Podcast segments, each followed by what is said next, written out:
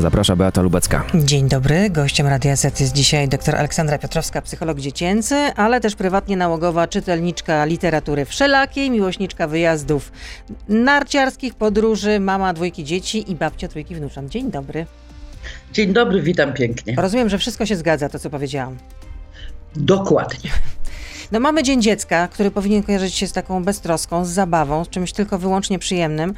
No ale jednak porozmawiamy o rzeczach trudnych, bo powoli wychodzimy z pandemii, z, tych, z tego czasu przymusowej izolacji, przymusowej izolacji dla, dla uczniów. No i z raportu dla Radia Z, o czym zresztą wspominaliśmy w wiadomościach Radia Z, wynika, że izolacja była trudnym emocjonalnie czasem dla uczniów i rodzice zauważyli spadek samopoczucia swoich dzieci w czasie pandemii. U 75% dzieci częściej niż wcześniej zdarzały się negatywne reakcje emocjonalne, to znaczy złość, obrażanie się, nieprzestrzeganie poleceń, czy też zamykanie się w sobie. Czy dla Pani jako praktyka to są dość oczywiste wnioski, czy jednak coś Panią zaskakuje? Bardzo zdecydowanie, biorąc pod uwagę, znaczy bardzo zdecydowanie nie jestem zaskoczona.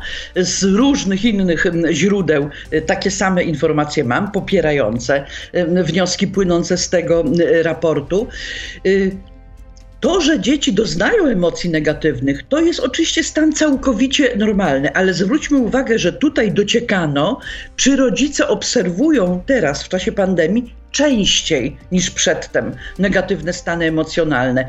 I trzy czwarte rodziców potwierdza taką y, obserwację. Z czego ten gorszy stan emocjonalny y, dzieci wynika? My dorośli często niestety mamy skłonność lekceważenia problemów i sytuacji młodych ludzi i mówimy: poczekaj, jak dorośniesz, to wtedy dopiero zobaczysz, na czym polega życie. A tutaj okazuje się, że prosty wydaje się fakt izolacji od dotychczasowego normalnego y, życia, w tym ten bardzo ważny aspekt izolacji od środowiska rówieśniczego. Najwyraźniej wywoływał w dzieciach stan długotrwałej frustracji. Pewne ich istotne potrzeby pozostawały przez dłuższy czas niezaspokojone, a na stan frustracji młodzi ludzie, a i dorosłym to się też zdarza, no bardzo często reagują w taki najprostszy rozwojowo sposób, właśnie złością, właśnie gniewem, fukaniem na najbliższych, a co lepiej ułożone do tej pory dziecko, no to może zamiast takiej jawnej złości okazuje takie naburmuszenie się, skłonność do y, obrażania. Ale jak mówię, to najprostszy sposób z punktu widzenia dzieci radzenia sobie sobie z, ze stanem niezaspokojenia swoich potrzeb. No jakich potrzeb? Proszę Państwa, y, tak zwane potrzeby przynależności, czy potrzeby społeczne, potrzeby emocjonalne, każące nam przez cały czas pamiętać o tym, że człowiek zwierzęciem stadnym jest i potrzebuje do dobrego funkcjonowania stada. I teraz rozwojowo rzecz biorąc, dla dwulatka, nawet dla cztero, pięciolatka, tym podstawowym stadem są najbliżsi dorośli. Gdyby tego pozbawić dziecka, cierpiałoby najbardziej, ale po piątym, szóstym roku życia, z każdym rokiem bardziej, tym stadem koniecznym do dobrego funkcjonowania staje się dla dziecka grupa rówieśnicza. To normalne zjawisko rozwojowe, a nie efekt jakichś tam błędów wychowawczych, jak czasem tak się sądzą po prostu dzieje. rodzice. Tak się tak, po prostu dokładnie. dzieje. A jakie Dokładnie. mogą być efekty takiej długotrwałej izolacji, jeśli chodzi o kondycję psychiczną naszych dzieci? To, co z największym chyba niepokojem obserwuję od, i obserwujemy, bo nie tylko ja, od kilku miesięcy, y, powiedzmy od, gdzieś od środka zimy w, w tym y, roku, od stycznia, może, może od, od lutego, to pojawiająca się w dzieciach apatia, bezwola, y, brak energii, y, anhedonia, nie, nie, trudność z przeżywaniem pozytywnych y, y, emocji. Czyli tak jakby dzieciaki przestały się buntować przeciwko zamknięciu, jakby doszły do wniosku, że niestety nic na to nie poradzą, taki parszywy zrobił się ten świat, trzeba się teraz w nim jakoś odnaleźć, zaadoptować do niego, y, w związku z czym występuje coś na kształt takiego emocjonalnego y, zamrożenia. Rany boskie, jak ja pomyślę, że może zostać dzieciom ta zmniejszona potrzeba bycia z ludźmi, zmniejszona potrzeba kontaktowania się z ludźmi, to to przecież się przełoży natychmiast na niższy poziom kompetencji społecznych. A przecież. Które są y, konieczne, które są absolutnie konieczne, konieczne w dzisiejszym świecie, ale to w takim razie, co my rodzice możemy zrobić, żeby pomóc naszym pociechom? No, przede wszystkim mieć cały czas świadomość, że troska o zdrowie dzieci jest chwalebna, ale nie można w jej imię wyrządzać dzieciom licznych krzywd na przykład pozbawiać je normalnego środowiska rozwojowego, czyli kontaktu z rówieśnikami. No na szczęście teraz dzieci wróciły do, do szkół. Świetnie, że y, nie czekano z tym powrotem, y, odwlekając go o kolejne tak, y, miesiące izolacji. Także ten najważniejszy krok został poczyniony. No byleby teraz tylko szkoła nie zamieniła się w miejsce kaźni, bo to jest niestety następny błąd. Nasza szkoła generalnie generalnie jest dosyć opresyjna, no co by nie, nie mówić. Y, różne sygnały z różnych szkół y, mamy. No wczoraj miałam spotkanie z, z, dużą grupą y, nauczycieli. Większość z nich wykazywała pełne zrozumienie tego, że nadrabianie zaległości z gramatyki i historii nie jest teraz najważniejsze, że to są sprawy drugorzędne. Powracam do swojego pytania. Co my rodzice możemy zrobić dla naszych dzieci, żeby im pomóc w tym wychodzeniu z izolacji? Tym powrocie do, no, nazwijmy to, względnej normalności. Y, y, tak, zachęcać do wychodzenia na zewnątrz poza dom. Zachęcać lub wręcz organizować za dziecko, jeśli ono samo tego nie robi, spotkania z rówieśnikami. Rodzice powinni zacząć ze sobą współpracować. Na przykład rodzice dzieci z klasy szkolnej, czy rodzice grupki dzieci zaprzyjaźnionych z innego powodu, bo tam, nie wiem, trenują na przykład, czy trenowały razem coś. I dążyć do do, tego, żeby połączyć takie trzy rzeczy. To takie trzy filary powinny być w tej chwili także na wakacje. Przebywanie na powietrzu, Czyli ruch. Tak, aktywność fizyczna z rówieśnikami. Te trzy rzeczy. Ruch, powietrze, rówieśnicy. No to tyle w części radiowej, tylko dodam, że y, na temat tego raportu też chcieliśmy porozmawiać z przedstawicielami y, Ministerstwa Edukacji Narodowej, ale no jakoś nikt nie znalazł dla nas czasu po prostu no, pan minister y, znajduje zawsze czas dla mediów narodowych, no dla nas jakoś nie znajduje. No po prostu są, no, no, przedstawiciele ministerstwa są tak zarobieni, po prostu praca aż furczy. No to tyle w części radiowej. E, doktor Aleksandra Piotrowska oczywiście z nami zostaje. Teraz jesteśmy na Facebooku, na Radio ZPL, na YouTubie, więc proszę zostać z nami. Beata Lubecka, zapraszam. Powrócę do tego raportu i do tego, jak e, rodzice odnajdywali się w tym wszystkim, bo okazuje się, że jednak rodzice widzieli doskonale, że z ich e, pociechami dzieje się źle. My to widzimy jako rodzice, że dzieje się źle, ale niewielu z nas deklaruje, że korzysta z pomocy psychologicznej. 68% w ogóle nie rozważało takiej możliwości, tak wynika z tego raportu. Tak? Czyli rodzice po prostu jesteśmy taka Zosia Samosia, tak? Czyli co, uważamy, że poradzimy sobie najlepiej, czy po prostu, że należy przejść do, tym, do porządku dziennego i po prostu trzeba sobie tym poradzić, nasze pociechy też muszą sobie z tym poradzić. No więc myślę, że różnorodna motywacja rodziców y, każe im unikać y, kontaktu z, z psychologiem. Pamiętajmy, no bez mała 70% y, nie, takich kontaktów nie, nie utrzymuje i nie, nie planuje. No z jednej strony to dowodzi jednak takiego lekkiego traktowania przez rodziców dziecięcych problemów i przeświadczenia, że co to tam za kłopoty może mieć y, dziecko. Prawdziwe dziecko ma kłopoty na, na, na miarę swoich możliwości. No więc właśnie nie rozwojowych. uwzględniają, ale wie pani, ja nie sądzę, żeby z każdą trudnością życiową, szczególnie związaną z dzieckiem, trzeba biec do psychologa. psychologa. Mhm. Tak, nie możemy y, łudzić się, a niestety spotykamy się czasem, my psychologowie, z takimi oczekiwaniami ze strony rodziców, że oni przyprowadzą na godzinę do gabinetu dziecko, które sprawia kłopot rodzicom, bo to nie o to chodzi, że ono ma problem samo ze sobą, rodzicom sprawia y, kłopot i y, psycholog to taki zawód jak zegarmistrz potrafi uregulować to, to dziecko i po godzinie ono wyjdzie w charakterze dzielnego młodego człowieka, nie sprawiającego żadnych problemów. A pamiętajmy, że po to, żeby pomóc dziecku, w przeogromnej większości przypadków podstawą jest zmienić sposób funkcjonowania jego codziennego środowiska. Czyli tak naprawdę to zamiast pokonywania ogromnych trudności, bo przecież dzisiaj umówić wizytę z, z, psychologiem, czy nie daj Boże z psychiatrą, to naprawdę nie jest y, rzecz łatwa i prosta, to zacznijmy może od tego, że y, my, rodzice, powinniśmy z dziećmi y, bardziej uważnie spędzać czas ja wiem, że w deklaracjach to może nie jest tak dramatycznie. No, dwie godziny dziennie razem to wydaje się sporą dawką czasu umożliwiającego zbudowanie e, relacji. No tak, tylko w ramach tych dwóch godzin to jest wspólne zjadanie e, kanapek, e, obiadu, sprzątanie, wspólne sprzątanie. Zakupy.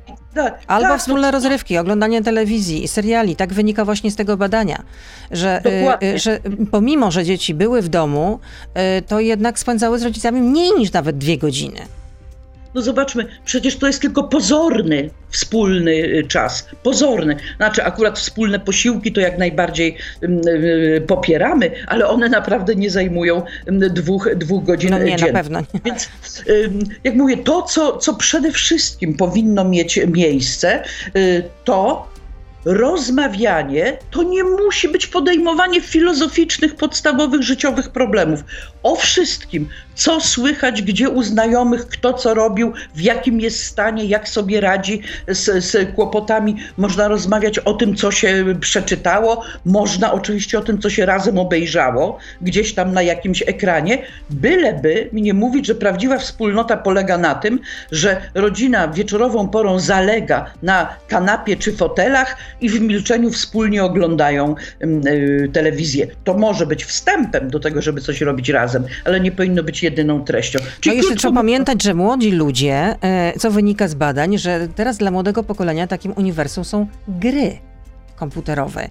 I z badań wynika, że 65, e, e, prawie 66% badanych w ciągu ostatniego roku przynajmniej raz grało w grę cyfrową, online lub offline.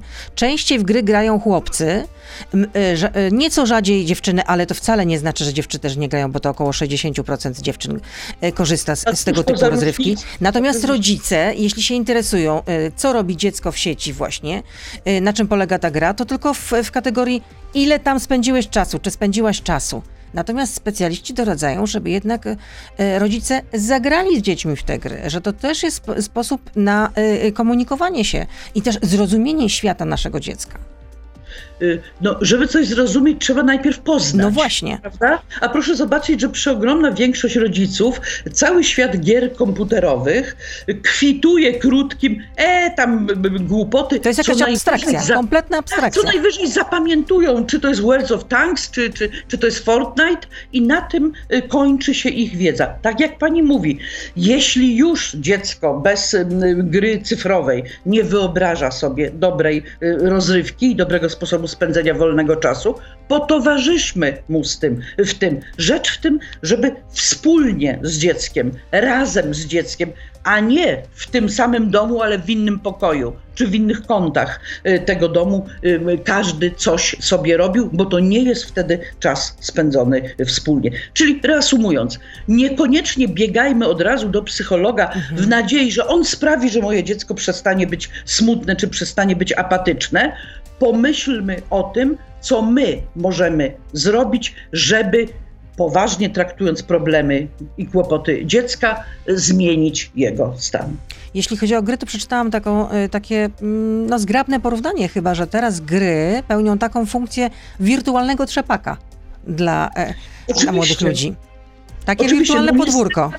Proszę zobaczyć, nawet jeśli przetrwały podwórka, to na tych podwórkach nie ma trzepaków, nie ma takich nie ma. miejsc, na których y, y, dzieci zgodnie z moją radą trzech czynników, razem z innymi dziećmi na dworze realizowałyby różne wygibasy na tymże y, trzepaku, czyli aktywność fizyczną. Takich miejsc dzisiaj jest, jest coraz mniej. Są oczywiście place zabaw, no ale one są dla maluchów. No trudno sobie wyobrazić dwunastolatki czy, czy piętnastolatki spędzające y, czas w takich miejscach. Mówiłyśmy o tym, że dobrze się stało, że dzieci wróciły do szkoły. Pani mówiła, że dobrze się stało, że dzieci wróciły do szkoły, że y, jednak MEN postanowił nie czekać do następnego sezonu, nazwijmy, do, do następnego roku szkolnego. No i, ale z tego raportu, o którym już y, wspominałam, y, wynikało, że wynika, że zdalna szkoła no, nie spełniła oczekiwań ani dzieci, ani uczniów i że 8 na 10 rodziców uznało taką naukę w trybie zdalnym za gorszej jakości niż edukację stacjonarną. 37% uważało, że w okresie izolacji nauczyciele wymagali od uczniów mniej, a 48% twierdziło, że dzieci potrzebowały więcej pomocy w nauczaniu niż wcześniej. No więc y, pytam, czy y, to można uznać, że ten rok jest jednak stracony? Nie, zdecydowanie nie jest stracony, bo przecież najrozmaitsze doświadczenia, nie tylko te korzystne i pozytywne, stały się e, udziałem dziecka. Muszę pani powiedzieć, że wynik typu bez mała 80% e, rodziców wskazujących na to, że ta edukacja okazała się mniej skuteczna, jest wynikiem i tak optymistycznym, bo myślę, że w odniesieniu do pojedynczych dzieci, a zatem to się powinno wyrażać jednocyfrową wartością procentową, można by powiedzieć, że im edukacja zdalna posłużyła. Oczekiwanie, że zdalny sposób edukowania jako jedyny uprawiany przez szkołę, bo to przecież na tym polega problem. Nie na samym fakcie zdalnej edukacji, tylko na tej, że ona obejmowała 100% Y, czasu y, szkolnego. Y, tego się należało spodziewać, przecież to żadnym zaskoczeniem nie, nie, nie mogło być. Wie pani, z innych badań, nie, nie z tego akurat raportu, wynika, że przed ogłoszeniem takim, o, ćpach, od jutra ruszamy ze zdalną edukacją, bo przecież przypominam, to nie było miesiąca na mhm. przygotowanie. To były naprawdę pojedyncze y, dni. Nasz rząd lubi działać z nienacka, prawda? Y, czy, czy, czy możecie sobie Państwo wyobrazić, jedynie 5% nauczycieli miało wcześniej y, doświadczenia z edukowaniem zdalnym. A zatem no, nauczyciele też zostali rzuceni na głęboką wodę, absolutnie, i byli tak na dobrą sprawę zdani na siebie. Dokładnie, dokładnie. Nikt nie, nie wnikał w to, czy są przygotowani do tego, żeby edukować zdalnie, czy mają wystarczające Również technologicznie. Narzędzia. Technologicznie. Oczywiście, oczywiście w miarę upływu czasu różnymi siłami i jakieś tam dotacje rządowe bardzo dużo zrobiły samorządy, y, pomagając szkołom wyposażyć swoich uczniów w potrzebny sprzęt, ale ludzie nie oszukujmy się, to nie jest tak, że w każdym polskim domu, gdzie są dzieci, jest komputer z wystarczająco dobrym procesorem, żeby umożliwiał korzystanie z różnych możliwości i dobrodziejstw zdalnej edukacji. A czy Państwo sądzicie, że we wszystkich polskich domach to internet w ogóle szerokopasmowy, dobrze Hula. działający? Tak, szaleje od rana do y, wieczora, a nawet jeśli jest w domu jakiś wysłużony, w połowie zdezelowany graniem y, komputer, to jak on może załatwić sprawę, jeśli w tym domu jest na przykład trójka, trójka czy czwórka no dzieci właśnie. w wieku szkolnym i to wszystko przypada na dwupokojowe No to była jednak jedna wielka prowizorka, można powiedzieć. Jedna wielka prowizorka. Dokładnie. E, z tego raportu wynikało, że jednak dzieci chciały wrócić do, do szkoły. 62% e, uczniów e, się za tym opowiedziało, ale co jednak co piąty uczeń wolał, żeby, żeby na nauczanie nadal odbywało się w trybie na odległość. Znaczy, muszę pani powiedzieć, że to jest chyba najbardziej niepokojący no. mnie wynik. Uczeń, no to, to, jest, to jest, to jest 26% to jest bez mała co czwarty tak. nawet y, uczeń y, mówił, mm, że, że no, chyba pozostałby jednak przy nauczaniu zdalnym. Tylko proszę zwrócić uwagę, że te opinie dzieci i rodziców y, były zbierane zanim dzieci tak naprawdę do szkół wróciły. Mhm. I teraz ja nie chcę powiedzieć, że we wszystkich szkołach obawy dzieci w momencie powrotu zostały rozwiane Nie, bo wiem, że jest bardzo różnie. Ale na szczęście rośnie liczba szkół, y, w, w których nauczyciele y, nie są przeświadczeni, że najważniejszą rzeczą na świecie jest, Jest wbijanie ocena do głowy e, wiedzy. Tak, tak.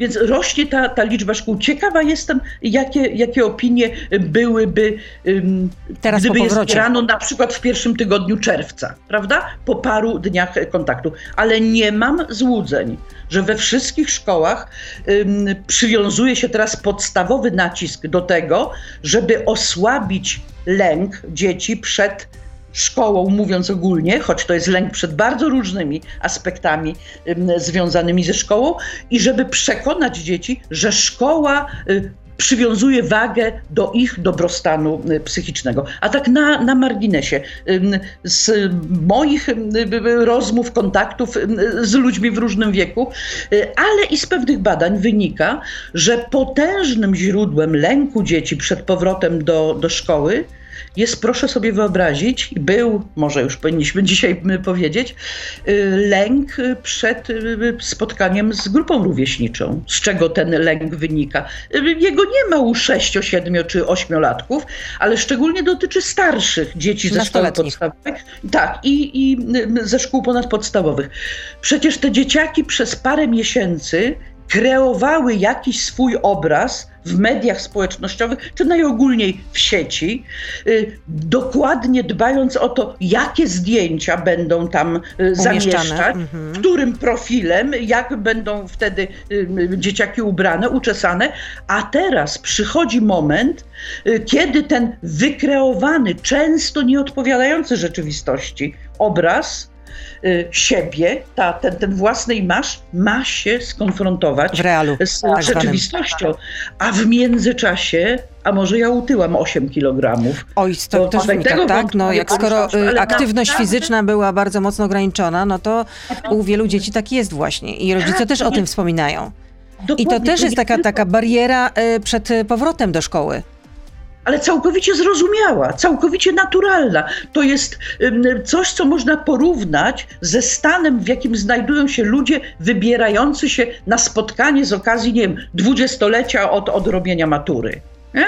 Oprócz no, pewnego radosnego pobudzenia i oczekiwania, temu towarzyszy bardzo wiele obaw. Mam wrażenie, że po raz kolejny nie przygotowaliśmy zmiany. Znów powrót zarządzono równie nagle. Taki No, wojskowy tygodnie proszę bardzo, wracamy do szkoły. Tak, dokładnie.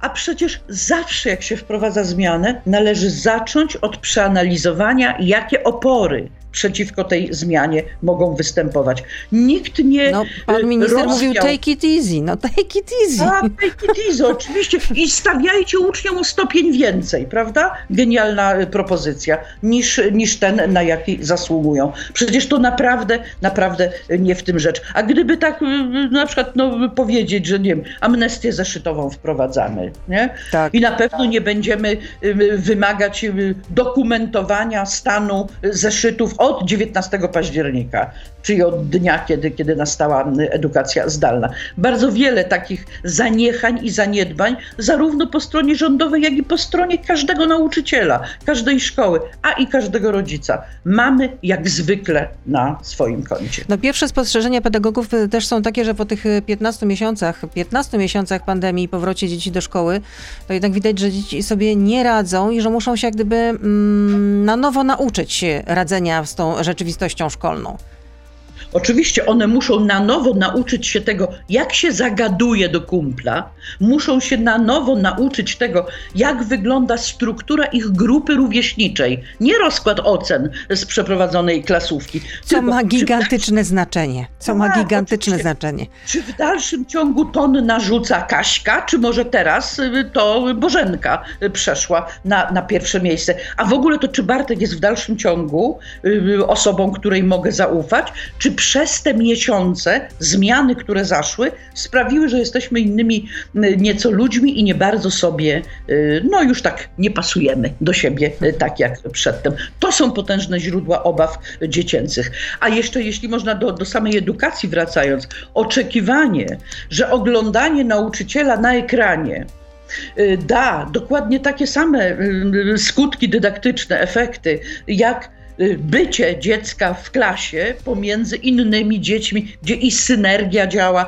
i znacznie Wymiana łatwiej. energii, tak, oczywiście. Ale znacznie łatwiej podtrzymać nauczycielowi motywację y, y, ucznia, nastawienie na, na, na uczestniczenie w procesie dydaktycznym. W domu przy komputerku, no efekt piżamy y, naprawdę y, dotyka nie tylko dzieciaki, ale dorosłych y, pracujących zdalnie również, o czym spora część z nas dużo mogłaby pewnie powiedzieć. No, ciężki to był czas tej przymusowej izola- izolacji. Czytałam też wywiad z, z, psychiatrą z jednego ze szpitali psychiatrycznych, akurat chodzi o Szczecin.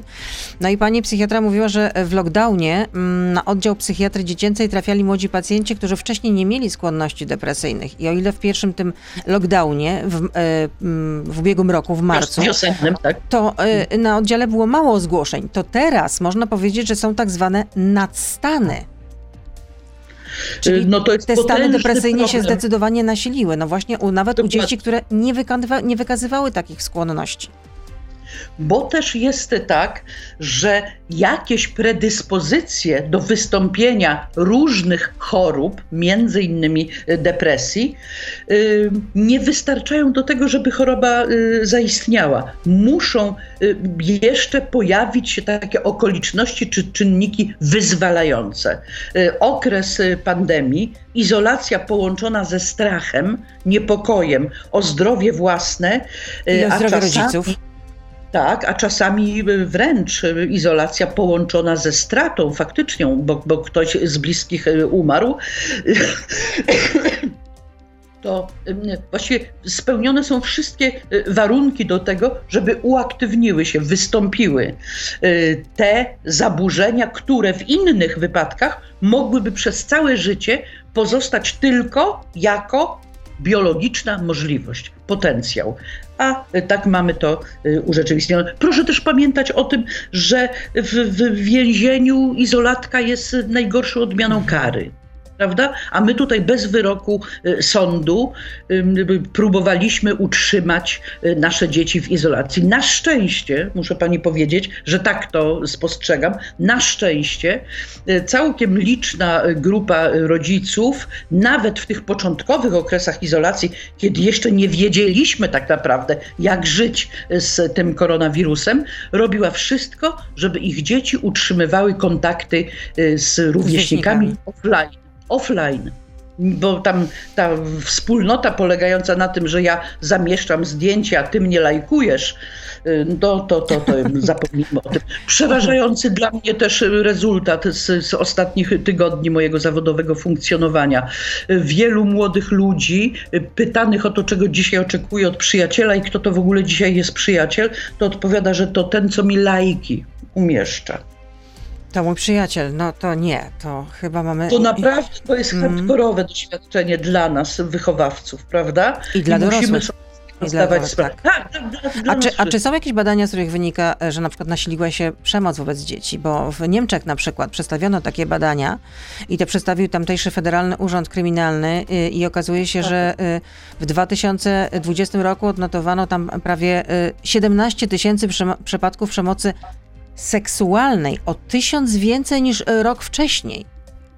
Bo o tym aspekcie też nie, trzeba, nie można zapominać. A, a, Czemu w ogóle pani jest zdziwiona? Jeśli jest tak, że przeważająca większość oprawców, czyli tych, którzy stosują przemoc różnego rodzaju i, i w, w tym molestowanie, to przecież członkowie najbliższej rodziny. To ci, którzy są koło dziecka. I teraz izolacja cudownie tym oprawcom y, sprzyjała. Tym sadystom, którzy od dawna odnajdowali potwierdzenie swojej ważności i mocy w katowaniu członków swojej rodziny, nie tylko fizycznym y, katowaniu na, na różne sposoby, czy tym, dla których dziecko bardzo upragnionym i atrakcyjnym przedmiotem y, seksualnym jest. Przecież to cudowne warunki. Dziecko, które nie pokaże nikomu siniaków, no bo nigdzie nie, nie wychodzi, nie Nie ma żadnych WF-ów, basenów, na których by się y, rozbierało. Y, czy dziecko molestowane przez swoich najbliższych, gdzie ono w tym okresie izolacji y, miało znaleźć schronienie? Komu się pożalić? Gdyby chodziło do szkoły, to może jakiś nauczyciel no, zwróciłby uwagę, co ty dzisiaj taki smutny Bartusiu czy inna Bożenko jesteś. Ale tak te dzieci pozostawały naprawdę bezradne. Wie pani, chociażby liczba przypadków, kiedy telefon zaufania fundacji Dajemy Dzieciom Siłę musiał podejmować te szybkie interwencje, bo w oparciu o rozmowę mm, specjalista rozmawiający dochodził do, do wniosku, że dziecko naprawdę y, jest w sytuacji zagrożenia życia. Przecież liczba takich właśnie interwencji w minionych miesiącach, w minionym roku dwukrotnie wzrosła.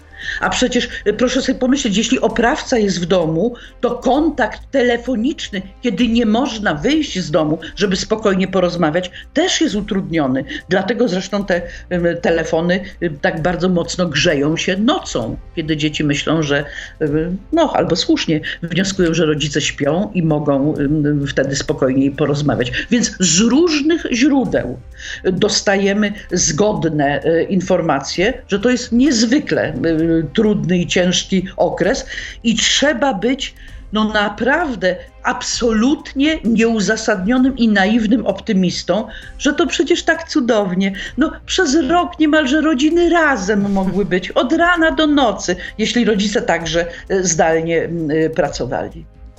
Jest pytanie od słuchacza, czy już po fakcie, biorąc pod uwagę, że COVID statystycznie jest niebezpieczny, tylko dla y, no nie tylko, ale przede wszystkim dla grupy najstarszych oraz znając skalę problemów wśród dzieci i młodzieży, czy warto było tak ograniczać życie najmłodszych? W różnych państwach w różny sposób podchodzono do tego zagadnienia. Jak Państwo wiecie, nasz kraj e, należy do takich, gdzie czynniki podejmujące decyzje niekoniecznie uwzględniają rady, postulaty wysuwane przez specjalistów. To nie epidemiolodzy, nie wirusolodzy podjęli tę decyzję, że szkoły trzeba y, zamknąć. To politycy. W wielu krajach y, ta decyzja była traktowana jako ostateczność. I dzieci spędziły w zamknięciu i w izolacji znacznie mniej czasu niż nasze. Ale chodziło y, też o bezpieczeństwo nauczycieli, bo dopóty, dopóki nie byli szczepieni, nie mieli takiej ochrony. Więc to też ja chodzi o to, że dzieci przechodzą ja COVID często bezobjawowo. Tak, tylko że okazuje się w międzyczasie, że trochę mitem jest przeświadczenie, że tłumy dzieci bezobjawowo przechodzą COVID i nic tylko na prawo i na lewo w tym bezobjawowym okresie y, sieją tego wirusa wszystkim wokół siebie. Nie bardzo odpowiada to rzeczywistości. Czyli krótko mówiąc, no można się zastanawiać, czy nie wytoczyliśmy zbyt ciężkich armat, przeciwko, y, no nie lekceważę wirusa, ale no, przeciwko wróblom. Może można było w inny y, y, sposób. Przecież w innych krajach też nauczyciele stykali się z dziećmi, prawda? I nie jest tak, żeby Polska przodowała, jeśli chodzi o pozytywne wskaźniki przejścia przez epidemię. No podsumowując naszą ro, e, e, rozmowę, my rodzice też mamy e, tutaj lekcje do odrobienia. Tak jak pani mówiła, powinniśmy dzieci zachęcać do wychodzenia przede wszystkim z domu i też do aktywności fizycznej, do spotykania się z rówieśnikami, do, do jak gdyby no też nadrobienia tego, co dzieci, nasze dzieci straciły no, wskutek tej przymusowej izolacji. Jeśli w ogóle można to no nadrobić. No ja to chyba źle określiłam jednak. No, przed nami y, wakacje, wykorzystajmy ten, ten moment. Pogoda sprzyja, temperatury sprzyjają. Wykorzystajmy ten, ten moment, żeby po pierwsze trzymać dzieci y, jak najdalej od ekranów wszelkiego rodzaju.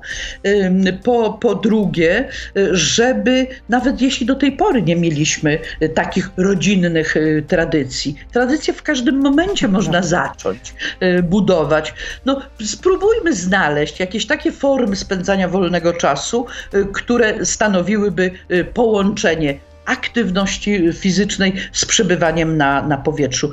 Przysięgam, że nam dorosłym to też jest potrzebne. Na pewno, tym bardziej, że no, dorośli też y, nabrali trochę masy podczas y, tej pandemii. To też wynika z badań. Dorośli się do tego absolutnie przyznają. Więc bardzo dziękuję za tę rozmowę. Doktor Aleksandra Piotrowska była z nami i oczywiście życzę też nieustająco zdrowia w tych czasach. Y, Dziękuję bardzo, dziękuję wzajemnie. Dobrego dnia, do usłyszenia, do zobaczenia, kłaniam się. Do usłyszenia. To był gość Radia Z. Słuchaj codziennie na playerze i w Radio Z.